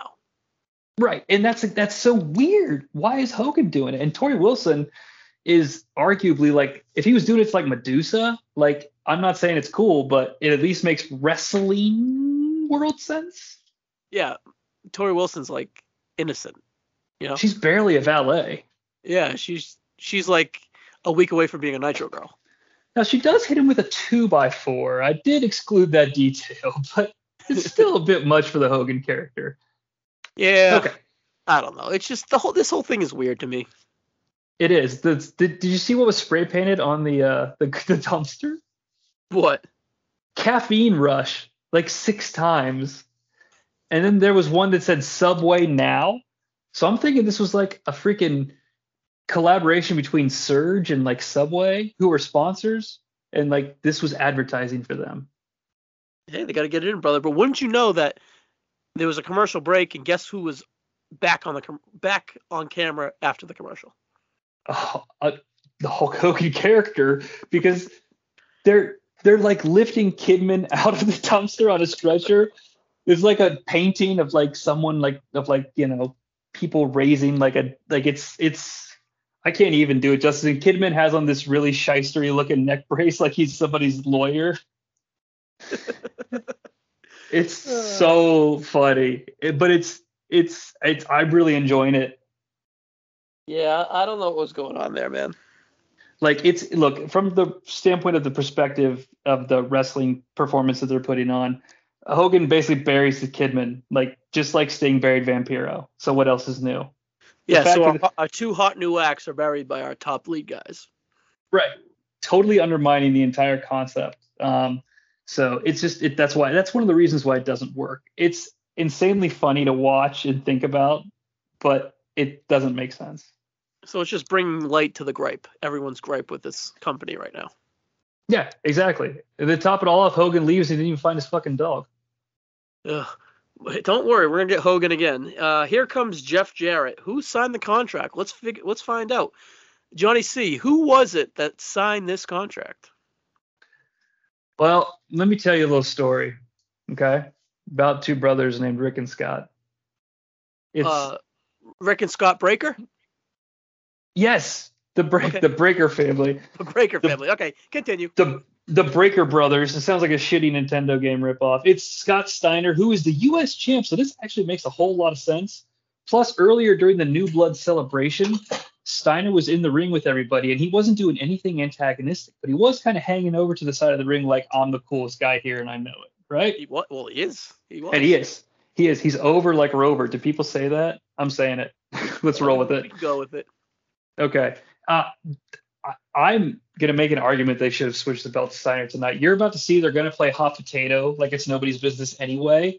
Just fucking give it to Steiner. They should like. But I also think it's way too early for this like new bloods falling apart shit. We're in literally episode like week two of this entire angle. So just to get this straight for everyone, including myself, has Scott Steiner been world champ yet? No, he has not been world champ yet. And one more thing before I forget, was that Major Guns ca- go, going to the ring with him with the other two girls? Yes, one of them is Major Guns. Will become Major Guns. Now, Her, she is. No, I know she's been in some pornos. I think. Which is have, which is- have you which been on her. Twitter? Have you ever been on her Twitter page? no, she does. Uh, she does nothing for me. She does nothing for you. She No, did a I- lot, she did a lot for 14 year old me. She was like a poor man's Sable, a poor Yeah. woman's Sable. Yes. No, you're right. Yeah, yeah, you're right. Both ways. It's okay. We're not discriminating here. It's just what is. What it is. um, but yeah, she. Yeah, because they're the same. They're they're they're the same character. Although Sable, it really achieved. Yeah, she achieved much more than they were allowing the female characters to achieve. I'm not saying they couldn't have achieved it, but they weren't allowing them to. They weren't giving them screen time or storylines that were gonna, uh, you know, overshoot overshoot the men. She ran with it and she did excellent. But anyways, um, was the other girl named Electra? Am I pulling that out of my Um, ass? Electra is one of Daredevil's associates. Who the fuck's there? um, Daredevil? Ben Affleck? Did yeah? I, Oh, I know you've seen good. I hey, I I bet you a hundred dollars you've seen Goodwill Hunting. yeah, I saw Goodwill Hunting. Okay, fair enough, fair enough. um, because if you so it's it's the dude from Goodwill Hunting that's not Goodwill Hunting. Ben Affleck. He he Yeah, he is Ben also is. okay. Well, he's but Daredevil's a Marvel comic hero. You see Spy? Have you seen Spider Man? Tobey Maguire? Uh, no, the kid, Tom Holland. Fuck no. Come on, come on. What do you think? I haven't even seen Tobey Dude. Maguire's. Ha, I'm gonna ask you a serious question right now. Have you seen any of the Marvel Cinematic Universe films? Uh, is um, Andy from the off, Not Andy from the office. Um, Andy Yes. from Park and Rec. Is, Yes. Um, Batista. Ah, what is Yeah. that called? G- Guardians of the Galaxy. I saw that one in the theaters. Did you see the second one with Kurt Russell? I think yeah, I saw it. Yes, I saw it with Kurt Russell. I remember seeing them both in the theaters. This is like 2004ish, 14ish. Um, 14? yes. Yeah.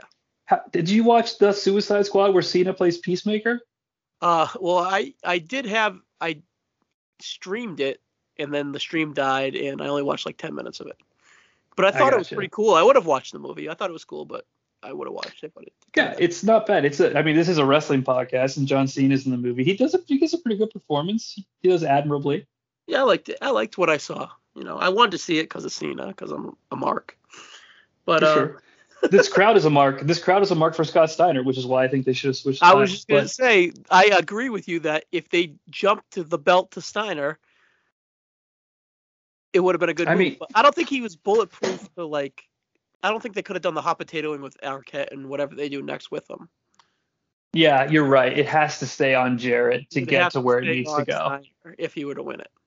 Right, right. They can't do like a trans. They can't do the Bob Backlund transition because that's what it would be. Yeah. So it's safer to do it with the guys who are already feuding. You you get a lot of more you get more relaxed moves uh re- moves jesus christ. You get more relaxed rules in this match too where kind of uh you know they both low blow each other in front of nick patrick and that's okay but as soon as booker t runs out and kicks uh steiner in the head uh it's a dq low blows Yeah. okay. Interference not okay Well, again, uh, the, let me present the people versus Terry Bollea as an example. Hogan beat the shit out of Kidman, and then Vampiro pinned him. Like, like at Spring Stampede. And I'm not saying like he hit him with the chair when the ref was looking. I mean, he literally beat the shit out of him, threw him through a table. The whole show stopped, and then Vampiro pinned him. So, yeah, there's not so much. There's not so much logic here, but it's okay. We'll go with it. Yeah, so uh, pretty much with this whole relaxed rules things that was established the night before at Spring Stampede, pretty much you can have like one wave of interference or one wave of chair shots or whatever, but the second wave is too much and that's when they ring the bell. Is that the psychology of this or it's just whatever we need, we go seat of our pants, No. that's what we're booking. I actually kind of dig that psychology that you're laying down. Like it's like, okay, yes, you hit him with the chair, it's the heat of the moment, you know, but if you could if you make this chair the rest of your offense in the sport, then you're disqualified because you're consistently using that as your move, which No, I know think sounds chair silly. is okay, but the second like thing, like the second person or the second table or Well, they established the only Yeah. DQ is when the wall puts a ref through a table with a choke slam, so it's directly attacking the official was the only thing that raised the DQ earlier. In the last night at Stampede. Slamber uh, at uh Sting Stamp- Strings uh, Spring Stampede, yes. Yes, string sand cheese. but uh like I noticed tonight with the three DQs, it was the second action, the second change in the action. Like it was an interference. Like the Kanyon fi- interference was okay, but once the table came in, oh, that's too much. You know what Yeah, I it was the it was the equal and opposite reaction of the table. Yeah, But I get what you're saying. It's yes, it's kind of like it's the escalation. yeah, it's the second wave of nonsense, is what where the re- relaxed rules are kind of like, all right, enough of this bullshit. DQ. Now I'm not com- I'm not complaining, but I think you and I have officially broken another Guinness World Record because we thought about it more than the writing staff at WCW did. Yeah, true. I went two stars with this. Did Booker T turn heel? Um, so the Booker T character. No, I'm just kidding. Um, I, I'm totally kidding. I'm not that. I'm not that out of it. The Booker. So Booker. I almost did it though for real.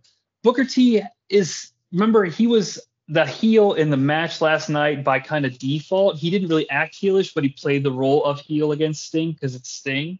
Yep. He is technically a new blood member, but he's been on the outs with Russo and Bischoff the Yeah, couple of shows that we had.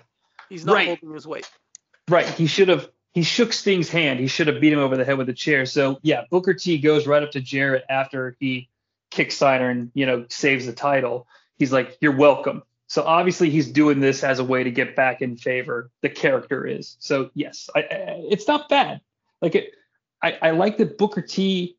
I don't know if you know what happens with Booker T and Jarrett in the future, and Yes. it's a big. Okay, so it's like the sure you know the vagaries of it like they're they're linked for the like the biggest moment in booker's career what made him a main eventer et cetera et cetera but they're already like planting seeds i'm not saying that they were playing a long game because they weren't but maybe they were a little bit you know Okay. maybe russo had an idea that he didn't present forward and it just he was able to finally produce it so we'll see So Booker T is a heel. GI Bro is a face. No? Yes? Maybe? yes and booker huffman is a man Hey, did you know he went to jail for like robbing Wendy's 17 times? it was a wendy's oh no No. i thought it he was kept he, he not once, not twice, but like 14 times. He kept going back and robbing the same Wendy's because he was getting away with it. like uh, Sam Jackson in Coming to America. He keeps robbing that McDowell's. Have you seen Coming to America? Uh, no, Okay, I know. but that that is that is that is ridiculous. And he worked at it and he quit in between. He quit like halfway after robbing it and then he just kept robbing it. Anyways, that was an interesting story. Um, breaking well, he totally here- he he totally paid his debt to society. breaking news after this match is hey, we're gonna have an overrun tonight. Yeah. Scott Hudson's like, don't worry, guys. We're going past 10. we're going past 10. We're going four minutes past 10. And uh, Hogan's looking for Bischoff, and then they go to break. yeah. He, luckily, though, they fade back in because we're watching on Peacock. And Yeah. fucking, he finds Bischoff in the back, and Bischoff, the Eric Bischoff character, is supposed to be on the phone with someone.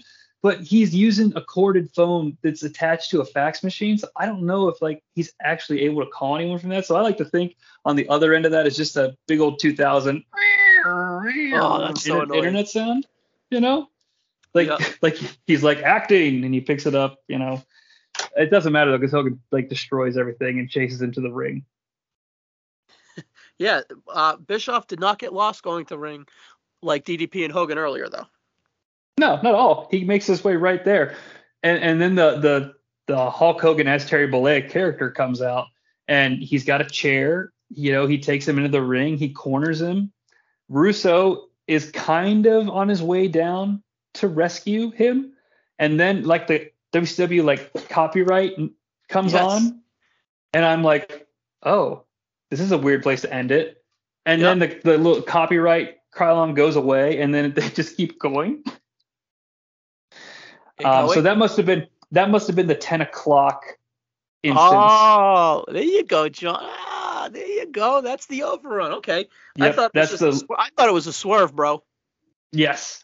Uh, well, the swerve, the, but they don't have a ton of clearance. They were acting like their balls were really big tonight, but there is no way that TNT gave them clearance for 15 minutes, so they run over for like 30 more seconds because because Brett the Hitman Clark runs down with a chair, Uh, and Yes, he does. Hogan Hogan's like, "Hey, Brett Clark, you don't like Bischoff either. You know what he's done. You know what he's done. Hit him." And then Clark like kind of stutter steps forward, and then it just cuts and end scene done. now, can we explain the full circle moment? Can I explain it? Yes, please, please. Okay, so David Chase was watching this show because his boy DDP, I don't know if they're boys, but let's just assume that his boy DDP was going to wear his his show, The Sopranos t-shirt. Oh my God, you're right.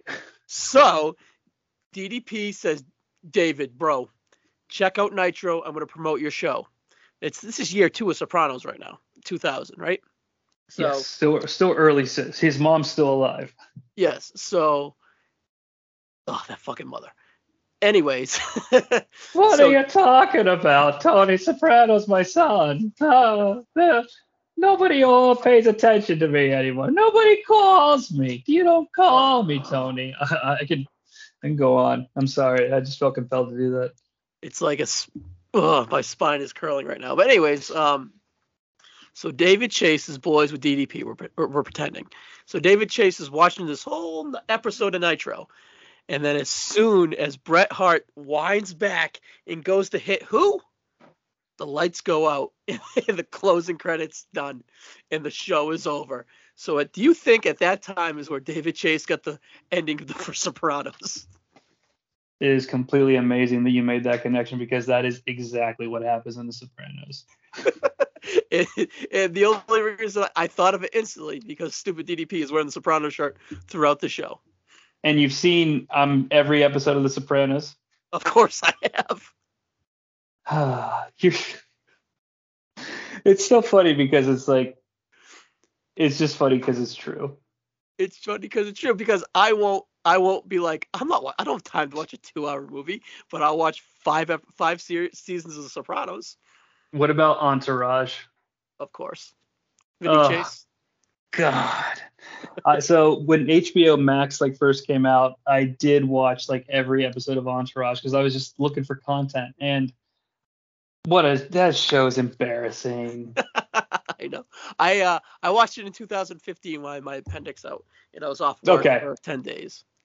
no, for sure. That and that makes sense. I mean, yeah, we've all done. I wanted it. Something all, lighthearted, but like, like kind of interesting, and I don't know. and, It was okay. and it is no, it's it is. It's just it's so funny that those characters were considered like I don't know. They're just they're not very well fleshed. I don't know. Uh, Ari's fun. yeah. this is now Ari, like oh, the- Ari's the best. Yeah. This is now like the official Inception Entourage. Entourage. It's the Entourage Inception. Have you watched hour. Sopranos? Yeah. Oh yeah, dude. I watched Sopranos live. I watched Sopranos when it was happening. Oh, excellent. So in on June 11th, 2007, do you think that David Chase watched Nitro a- April 17th, 2000, and that's where he got the ending?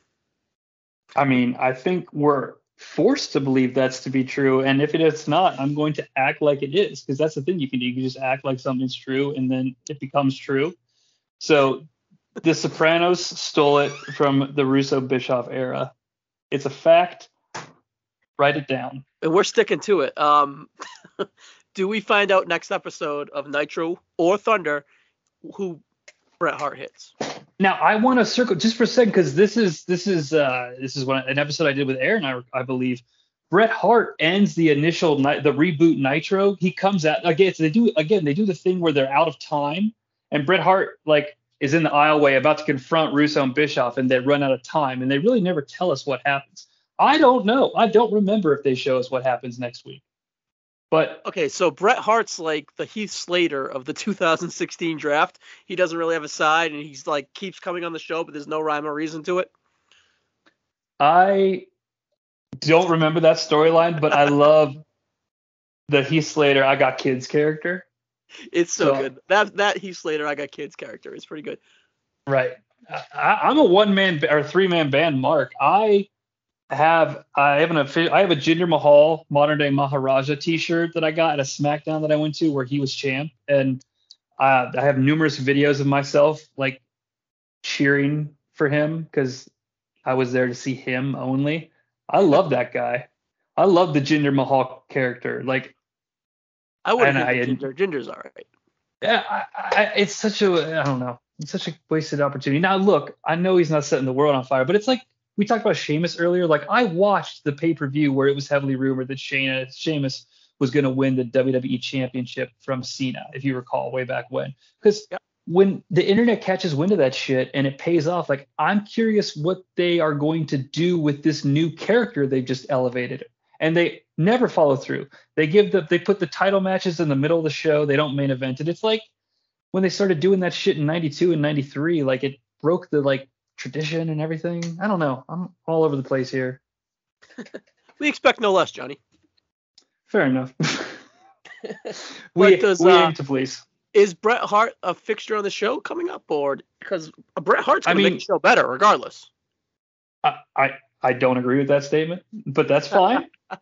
Um but no it's kind of sad actually because they they do a lot of start and stops with the bret hart um That's with bret hart there. WCW. Right. And I also the I don't want to bring this up, but I'm bringing it up anyway because I started talking about it. Slamboree is at the Kemper Arena in May of the year 2000. So it's literally a year after. That's St. Louis. I mean Kansas City, where Owen Hart. Yeah. passed, right. yes, exactly a year. And Bret, we're getting close to it. And I know it was a hard time for Bret. So I'm not trying to Oh. make light of that. So May is a year. May 2000 is like, like a year afterwards. Yeah. And that's the May 2000 WCW pay per view. And wait until you see what they do. Oh god, that's the next pay per view we're gonna get, right? Yes, yes, it is. Where they actually made a lot of matches for tonight, none of them are really shocking or surprising. You have to figure that last night or at the first pay per view of the era, they set up all the champs, and now they have to pay off all the little feuds they've created during these two weeks of TV. And they do set the table well. As a wrestling program, the content may be questionable at times, but they have laid the groundwork that a wrestling television product should. Do you agree? Yeah, you know, it's it's herky jerky and it's all over the place, but they're establishing stuff. You know, like it or not. Yeah, I agree. Um, I don't know. Did you did you did you rank this? Did you do anything to it? Did you? I mean, it's a free for all type of show, but if you What had to I give go it a ranking out of out of zero to ten, what do what do you think? I think I went what I go 3.8 on the pay per view Slamboree. I mean, uh, Spring Stampede. I'm gonna go. Uh, I'll, I'll Yeah, go what- two nine. I'll go two nine for this. This is all over the place. not Two much- nine out of ten. Not one. No redeeming entertainment value. Oh no, all right. I'll go. I'll go 3.1 then. It's just because there's there's zero wrestling on it. The wrestling that's on it is rushed and not good. Crap finishes, but like, and then but like each segment stinks as a whole. You sit back, you're like, yeah, it, it was fun and fun to talk about and kind of fun to watch, but there was really outside of a few stuff being fun, there's really not much good to it. No, I know? I definitely I definitely enjoyed talking about it more than actually watching. I want to make that clear to anyone who might be on the fence about doing this journey with us. I don't know that you're going to enjoy the hour and 30 some odd minutes of the program. Maybe if you haven't watched it now, you'll get a kick out of it, you know, because you've heard us talk about it. I don't know. I can't, and I'm not saying that we're like, it's just I can't I can't really recommend it to anyone as uh, you have to watch this. It's an But, hour and uh, 38 minutes, and there's 31 minutes and 24 seconds of wrestling. yeah, I, I I don't really conform to numbers and rankings. no, I'm kidding. But uh, I don't know. I'd give it like a. Mm, no, I can't do a five because that's the middle. I'd like a four, I guess. Because I don't want to. Four, yeah. Yeah, I mean, I don't want to because, and I'll go the up to the next whole number because I, I get, I know I enjoy a little bit of the schlock more than you do. Like I find the joy in the, you know, the girl that has the sign about Buff's pants. Like I find, like well, that's enough. It's fun talking about, but like in the moment when you're alone on your in your basement, you're like, oh Jesus, what am I doing with my life? Jesus, I mean, I feel that I feel that way anyway. Now you throw WCW 2000 on top of it. But it was definitely it's definitely more fun to talk about than than like I wouldn't be watching this if we weren't talking about it or if I wasn't listening to it. You know what I mean? No, for sure. Yeah, I, I do think that you know uh, people should go back and watch now. Maybe if they've never seen it before, maybe I have a, a you know. Hopefully, we've made it somewhat something you can latch on to because there's you keep waiting for the big thing in the plot to happen because it's a Russo booking. And you're like, there's gonna be so much garbage. Just show me the one big thing. But that doesn't. I guess it's the Kidman garbage bag or garbage thing, but that's not memorable. I barely remembered it. All right. So if there was one like last last episode with there was one match to watch, it was the Sting and Booker T match. What segment would you watch out of Mm, this Nitro? Well, I, I called it Steiner, and I and I called it Steiner versus Awesome was mine. Um, but I agree, Booker and Sting was probably the best technical matchup. Yeah. This week, I, So it's gonna be a segment because these matches are horrendous. well, if your matches, I'm going with the Steiner Jarrett because you you need to see how over Steiner was. Steiner, Like- yeah, Steiner's over big. Um, Like the Oh. wrestling community should see that Steiner's over. He's definitely. He feels like he's on the rise. for sure, for sure. Is, is the best. Um, to. Um, I don't watch the really- Nitro Girl commercial. for sure definitely i guess the most plot development you're going to get is anything hogan related or any like maybe that opening segment with the new blood if nothing else you can see how drunk tammy is i guess i don't know allegedly And then the well, the confetti with Russo and Russo staring off to space and just Russo enjo- rejoicing and loving life. That's where that's where I would be. Yeah it's weird though because i'm not sure what like it's a new york thing. It's like they don't even do it concoct well because it's like russo is celebrating and he's clearly it's like a new york thing because it's what he's into but he shouldn't be the one that's a, that's celebrated. Like it doesn't make sense. Uh, i actually think this like sports entertainment extreme vince russo character makes more sense than this one does right now. And that's saying something but I don't know. I'm actually looking forward to the Nitro. Yeah, it's well the next episode we're gonna cover, I believe, is Thunder, which would have been recorded Oh, uh That's what I meant. the next yeah, like recorded the next day and then uh, you know, aired I think on Wednesday or Thur- probably Wednesday because they're not going no way these guys are going up against uh, year 2000 SmackDown. oh hell no. That- but um, that show is hot. after talking about it, I'm definitely anticipating watching it. And guess Yeah. what, guys? We're gonna be back sooner rather than later with it. Yeah, yeah, we're gonna try to get uh, you know a consistent schedule going, and uh, we appreciate everyone who you know is patiently, hopefully, awaiting this episode. I I had to move, and that was fun. Delayed things by a week or so. You moved, Um, my football season was in full swing. That's right. That's right. Um, God, what do you think? Would you rather? No, I think it's probably going to be coach every time. Yeah, I'd rather coach like- football than move. No, for sure. Hey, is there anything worse than a buddy asking you to help him move, regardless of how much you love the, the person or how like? compelled you are to do it because you care about the person, it's still like the worst thing ever, right? Does he live on the third floor of a three decker? Both He, times, li- he lives on the fourth floor of the triple decker. it both times he lives on the top floor. You got to bring all the shit down and then bring all the shit up. Well, let's bring this shit down. Ryan, it was a lot of fun, but much like WCW, it's time for this conversation to die. But I've had a great time. We hope you guys listening have had a great time. We will be back with you uh, as soon as humanly possible with the next riveting episode of Thunder. Awesome. All right, Jonnie, I'm looking forward to it. All right, guys, see you later. See ya.